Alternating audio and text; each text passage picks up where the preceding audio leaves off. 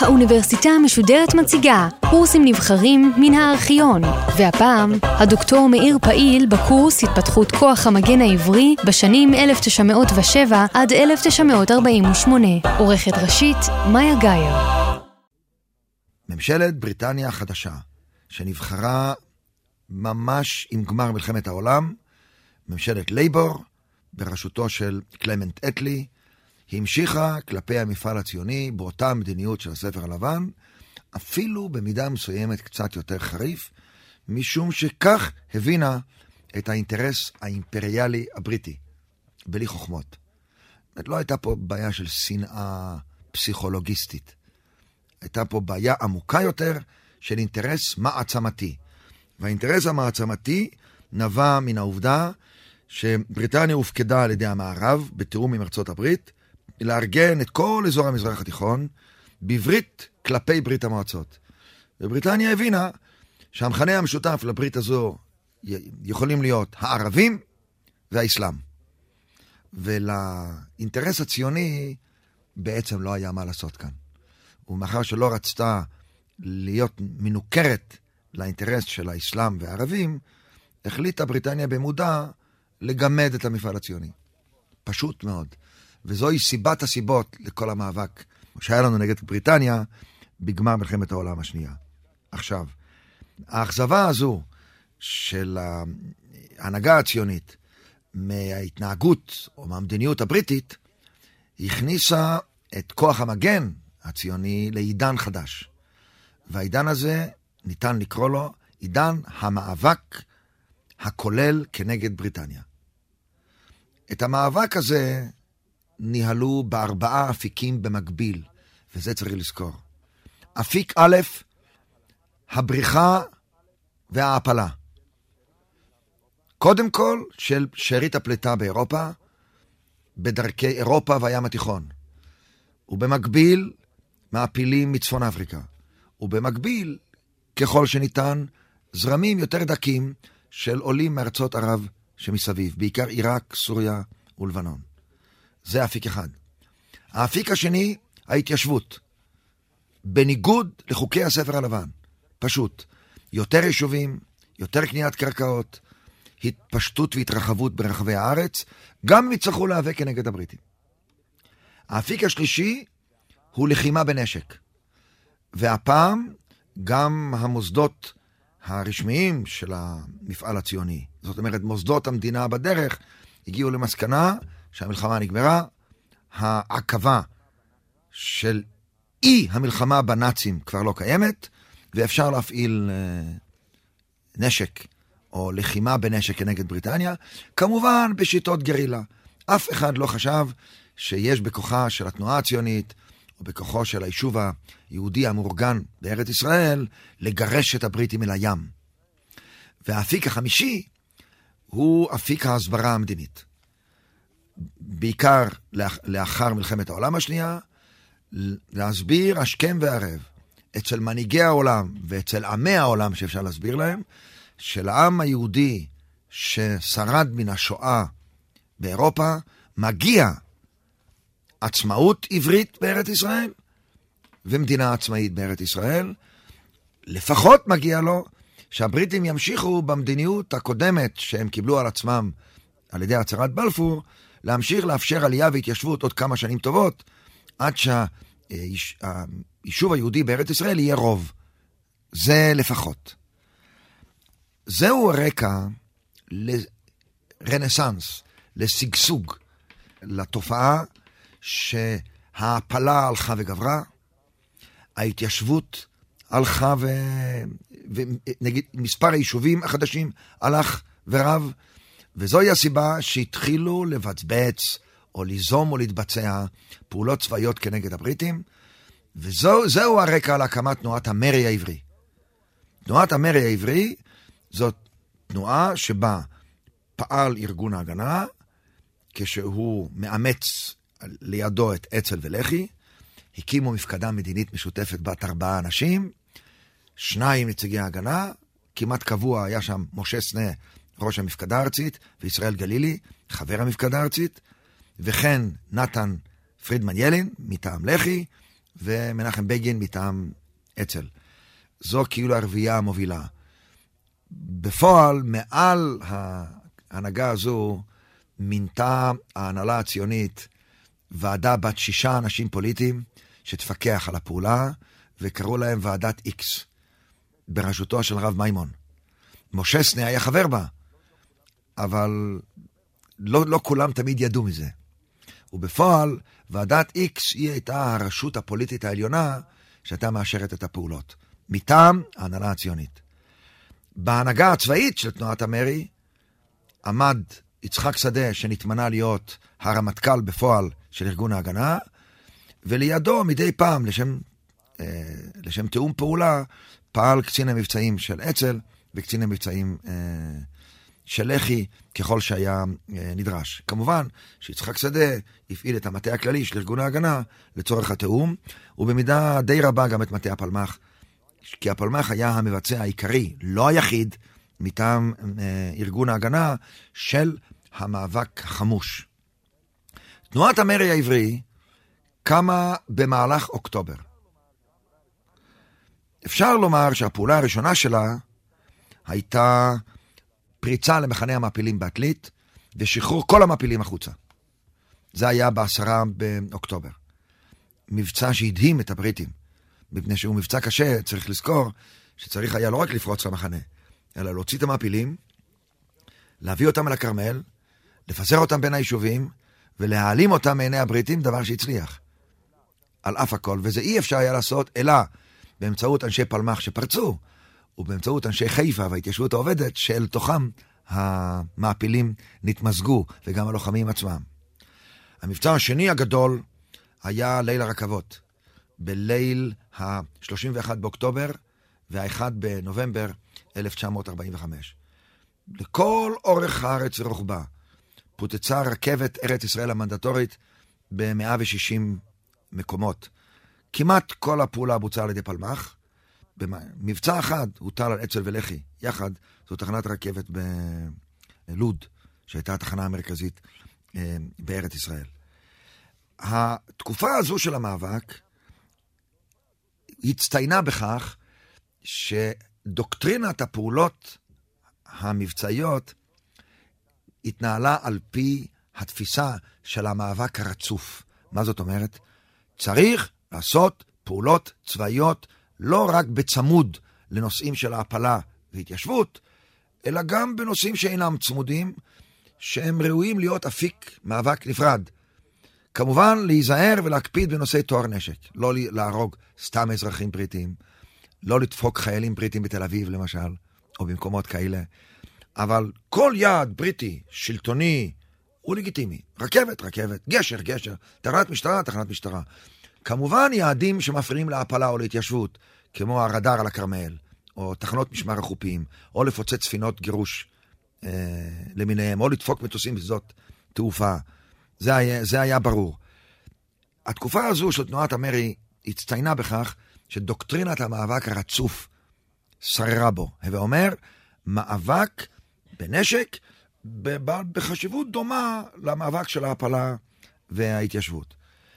עכשיו, שיא המאבק הזה, הפעולה הכי גדולה של תנועת המרי העברי, הפעולה הצבאית המרשימה ביותר, שהשאירה את האפקט גם על הבריטים ובכלל אפילו על העולם, זה היה ליל הקשרים שהתחולל בליל 16-17 ביוני 1946. בלילה הזה ביצע הפלמ"ח פשיטות על 11 קשרים לאורך כל הגבולות של ארץ ישראל, פרט לגשר אחד, גשר הזיו. כל הפעולה בוצעה, כל הפעולות הצליחו, וההישג הרשים מאוד את הבריטים. בכלל זה פעולות קשות מאוד שבהם פוצצו גשרים שרחוקים מאוד ממקומות יישוב יהודיים, כמו גשר דמיה, כמו גשר אלנבי, שהנסיגה ממנו לא בוצעה אל בית הערבה, צפון ים המלח, אלא אל ירושלים. והבריטים לא הצליחו לתפוס את מי שביצע את הפעולה, כולל גשרי עזה, שמדרום לעזה, שהנסיגה בוצעה אל רוחמה. אל קיבוץ רוחמה. המבצע היה מבצע מרשים מאוד, והעמיד את הפריטים בפני דילמה, ואנחנו יודעים היום מה שהם יראו. לפי תפיסתם, כל עוד פעלו נגדם קבוצות קטנות, שהם קראו להם טרוריסטים, ביישוב קראו להם מחתרות, זה הטריד אותם פחות. כשהתברר להם שכל היישוב המאורגן, באמצעות ארגון ההגנה, פועל כנגדם מבחינה צבאית, הגיעו להחלטה שצריך לנסות לעשות איזשהו מעשה דרסטי, ובתגובה לליל הקשרים, הם הפעילו כעבור כשבועיים, ב-29 ביוני 1946, את מה שקראו השבת השחורה. הם עשו חיפושים בעשרות קיבוצים. היעד של החיפושים האלה היה לחסל את הפלמ"ח. להיכנס לקיבוצים, לתפוס את המפקדים ואת האנשים, לעצור אותם. ובמקביל, לעצור את מנהיגי היישוב.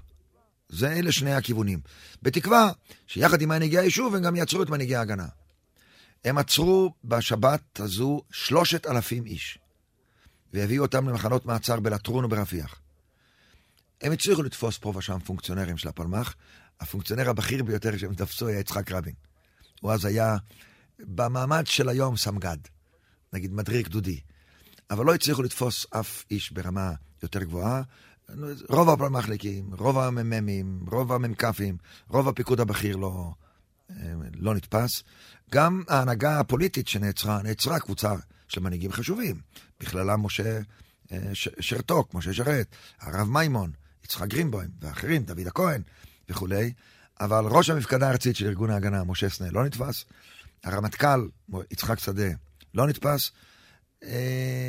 וחלק די גדול מהמנהיגים הפורמטיביים, האפקטיביים, לא נתפסו. מבחינה של הבריטים, ההישג הכי גדול היה זה שהם הצליחו לגלות מחסן נשק עצום ביגור. דרך אגב, המחסן הרשים אותה מאוד, והם מהמחסן הזה החליטו להכפיל אותו, וחשבו שארגון ההגנה יש לו הרבה יותר נשק אולי, מה שבפועל היה לו, אבל זה היה מחסן די רציני. בכל אופן, אבל החיפוש הזה השפיע מבחינה פוליטית פסיכולוגית על היישוב היהודי בארץ, והיה ויכוח די גדול מה לעשות אחר כך. הנטייה של הרמטכ"ל של תנועת המרי, יצחק שדה, של ראש המפקדה הארצית, ושל חלק גדול מחברי המפקדה, היה להמשיך את המאבק. והכינו מין פעולת תגמול לשבת השחורה, אשר על פיה הפלמ"ח צריכה לפרוץ לבת גלים, ולקחת את כל הנשק של יגור. שם היה מחנה צבאי גדול, איפה שהיום יש מחנה של חיל הים. ואצ"ל קיבל על עצמו לפוצץ את מלון המלך דוד, שהיה מקום מושב וממשלת המנדט. ולח"י לקח על עצמו לפוצץ בניין קרוב, בניין האחים דוד. אבל בהתערבות נמרצת מאוד, של נשיא ההסתדרות הציונית חיים ויצמן, שהצליח ליצור מגע עם משה סנה, ראש המפקדה הארצית, ואמר לו בערך ככה, ודווקא הנוסח חשוב מאוד, כי הוא מוכיח על היות היישוב המאורגן בארץ מדינה בדרך. ויצמן העביר לו את המסר הבא דרך מאיר וייסגל, דרך שלישו, לימור. בכל מדינה מתוקנת, הנשיא הוא המפקד הלגיטימי, החוקי, של הכוחות המזוינים. אני, חיים ויצמן, נשיא ההסתדרות הציונית, מעולם לא השתמשתי בפררוגטיבה הזו. עכשיו אני רוצה להשתמש בה. אני יודע שאתם ודאי מכינים תגובה על השבת השחורה. אני לא יודע מה היא בדיוק. ודאי כבר גם אושרה התגובה.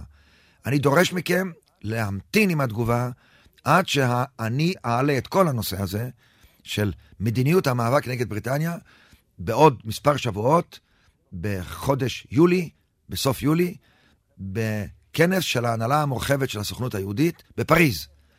ושם אני רוצה לערער על כל התפיסה הזו, ועל פי החלטת מליאת הנהלת הסוכנות, יישק דבר. אם הם יחליטו להמשיך בשיטה הקיימת של המאבק הרצוף, נקבל את הדין. אם לאו, לא נקבל את הדין. עד אז אני מבקש מכם להפסיק, לעצור את התגובה. אם תענו לדרישתי, מוטב. אם לא תענו, אני אתפטר, ואני אפרסם את נימוקי התפטרותי. משה סנה קיבל את המסר הזה, דאג להעביר אותו לוועדת איקס הזו שצריכה הייתה לאשר, שם היו 6 מנהיגים, הוא העביר את המסר, ובהצבעה של 4 כנגד 2. החליטו להיענות לדרישתו של ויצמן, ולכן לא בוצעה התגובה. משה סנה הבין שהמשך המאבק הרצוף, האקטיביסטי, הוא בסכנה, התחפש, זייף דרכון, ונסם בים לפריז, לישיבה הזו, כי רצה להשפיע עליה, במאוד מאוד, השאיר הוראה ליצחק שדה לא לבצע את הפעולה בבת גלים, והעביר לבגין ולילין מור הוראה לדחות את הפעולה. לח"י לא היה מוכן בלב אחרי לבצע, ולא ביצע את פעולתו. ואצל דחה אותה במספר ימים, אפילו שבוע וחצי, ובסופו של דבר ביצע את פיצוץ מלון המלך דוד, בטענה שהוא נתבקש על ידי סנה רק לדחות בכמה ימים, והוא לא היה מודע לכל הפרשה הזו של התערבותו של ויצמן. אני לא יודע אם בגין היה מושפע מזה. הוא לא היה, הם בכל אופן היו פורשים ולא קיבלו את המרות של מוסדות המדינה שבדרך. בכל אופן, מלון המלך דוד פוצץ. הייתה סערה גדולה סביב פרשת פיצוץ מלון המלך דוד, מפני שיצחק שדה טען שהפעולה לא בוצעה על פי האישור שלו. הוא לא נתן להם אישור לפוצץ בשעות העבודה, ועמד על כך שהפיצוץ יהיה לאחר שעות העבודה, כדי שמספר ההרוגים יהיה מינימלי. והוא בשעתו טען שלא כך מעניין אותו התראות בטלפון, אלא מה שמעניין אותו שיהיה מעט נפגעים. והוא טען, אם רוצים מעט נפגעים, צריך לבצע את זה לאחר שעות העבודה, ואז ההתראה בטלפון אינה חשובה. הוא גם טען את זה. אחר כך, אפילו עד כדי כך בחריפות, וזה מעניין מפי אדם כמו יצחק שדה, שהיה אקטיביסט מאוד, והיה בעד המשך המאבק הרצוף. ובטענה קשה מאוד שהייתה לו כנגד הפיצוץ של מלון המלך דוד, שם נהרגו 91 איש, דרך אגב מתוכם 17 יהודים. הוא טען שאסור לנו להיות עבדים נרצעים לעגל הדינמיט. זה הביטוי של יצחק שדה. הפיצוץ הזה עורר מחלוקת די רצינית בגלל המספר הגדול של ההרוגים שהיה בו. עד כדי כך הפיצוץ עורר אפקט שלילי, שדעת הקהל בבריטניה וממשלת בריטניה היה קל להם לשכנע את נשיא ארצות הברית ללחוץ על ישראל. והמצב היה כזה שבגלל פיצוץ מלון המלך דוד, בישיבת ההנהלה המורחבת של הסוכנות היהודית בפריז, החליטה ההנהלה ברוב עצום נגד 2 שנמנעו, דוד בן גוריון ומשה סנה, למתן את המאבק, להעביר את ההחלטה, את המאבק באש למתן, להעביר את ההחלטה הסופית, איך להמשיך אותו לקונגרס הציוני בעוד 4 חודשים, 5 חודשים, בדצמבר 1946, ובינתיים לשלוח מנהיג ציוני מתון כמו נחום גולדמן, לדבר על ליבו של הנשיא טרומן, שיאות לתמוך באינטרס הציוני, כשההנהלה הציונית מבטיחה לו שהדרישות הציוניות מבריטניה הם לא עצמאות בכל ארץ ישראל, אלא רק עצמאות בחלק מארץ ישראל. ואפילו הציעו מפה, סקיצה עקרונית של חלוקה. זה כמובן לא היה ידוע באותה תקופה. זאת אומרת, דרך אגב, ההצעה הזו של גולדמן שכנעה את טרומן, וטרומן שינה את עמדתו לטובת העניין הציוני. וערב יום הכיפורים באותה שנה, זאת אומרת, בראשית אוקטובר 1946, הוא יצא בהצהרה מאוד פרו-ציונית שהדהימה את בריטניה. זאת אומרת, התופעה היא תופעה מעניינת. מאבק אלים בנשק שמקדיח את תבשילו מבחינה פוליטית, משכנע את ההנהגה לנקוט קו פוליטי מתון, שמשכנע את מנהיג של מעצמת ענק כמו ארצות הברית, טרומן, לשנות עמדה. אז כל אחד יכול להחליט מה הביא את טרומן לשנות את העמדה. האם המאבק האלים החריף שהיה, או ההתמתנות שחלה אצל ההנהגה הציונית בעקבות המאבק הזה. האירוע הזה הוא אירוע מעניין בפני עצמו. בפועל, בעקבות הישיבה בפריז, המאבק החמוש, מאבק האש, נתמתן. ולא חזרו יותר לשיטת המאבק הרצוף, והפעילו רק שיטות של מאבק צמוד, ואומר, פעולות בנשק כנגד יעדים בריטים שנאבקים ונלחמים בהפלה או בהתיישבות. פיצוץ אוניות גירוש, פיצוץ רדארים, התערבות, נגיד, פעילות חריפה מאוד כנגד, כדי להגן על יישובים ולא לאפשר להוריד אותם. בזה הייתה הקפדה רבה. התופעה היא תופעה מעניינת. למה? כתוצאה מזה, אצ"ל ולח"י הודיעו, או בעצם היה ברור, שתנועת המרי מתפרקת. ואצ"ל ולח"י המשיכו בשיטות שלהם הקודמות להפעיל מעשי לחימה בסגנון הקודם שלהם, וכך העניינים התגלגלו עוד שנה, שנה וחצי. בשנה הראשונה של המאבק, בין אוגוסט 45 לאוגוסט 46, בתקופה שהתנהל מאבק חמוש, רצוף, יותר אינטנסיבי, התנהלו במקביל גם ההפלה וגם ההתיישבות. למשל, בשנה הזו העלו 16 יישובים חדשים. בשנה הזו הביאו ארצה 25 ספינות מהחופים באירופה, ובהם 15,000 מעפילים, ועוד כ-1,000 מעפילים שבאו מהיבשה, זאת אומרת 16,000 מעפילים ו-25 ספינות. זה גם כן נופך שיש לו חשיבות. בשנה וחצי הבאות, שבהן המאבק החמוש, מאבק האש, היה יותר מתון, בהרבה. מי שעוקב אחרי המאבק של ההתיישבות ומאבק ההפלה, מגלה שהמימדים נעשו יותר מכפולים. בשנה וחצי הבאה, זאת אומרת, מאמצע 46 ועד סוף סתיו 47, במשך 15 חודשים, הועלו 34 יישובים חדשים. אם רוצים לעשות חשבון של שנה, הועלו 27 יישובים בשנה, לעומת השנה הקודמת. זאת אומרת, האינטנסיביות של ההתיישבות גדלה כמעט פי 2. הועלו 30 ספינות, הובאו ארצה, ובתוכם, בספינות, וגם ההפלה ביבשה של כ-1,000 איש, יחד סביב 50,000 עולים. הגיעו ארצה. זאת אומרת, בשנה וחצי השניות, 46-47, שבהן מאבק האש נתמתן, מאבק ההפלה ומאבק ההתיישבות נתעצם. ההפלה פי 3, ההתיישבות פי 2.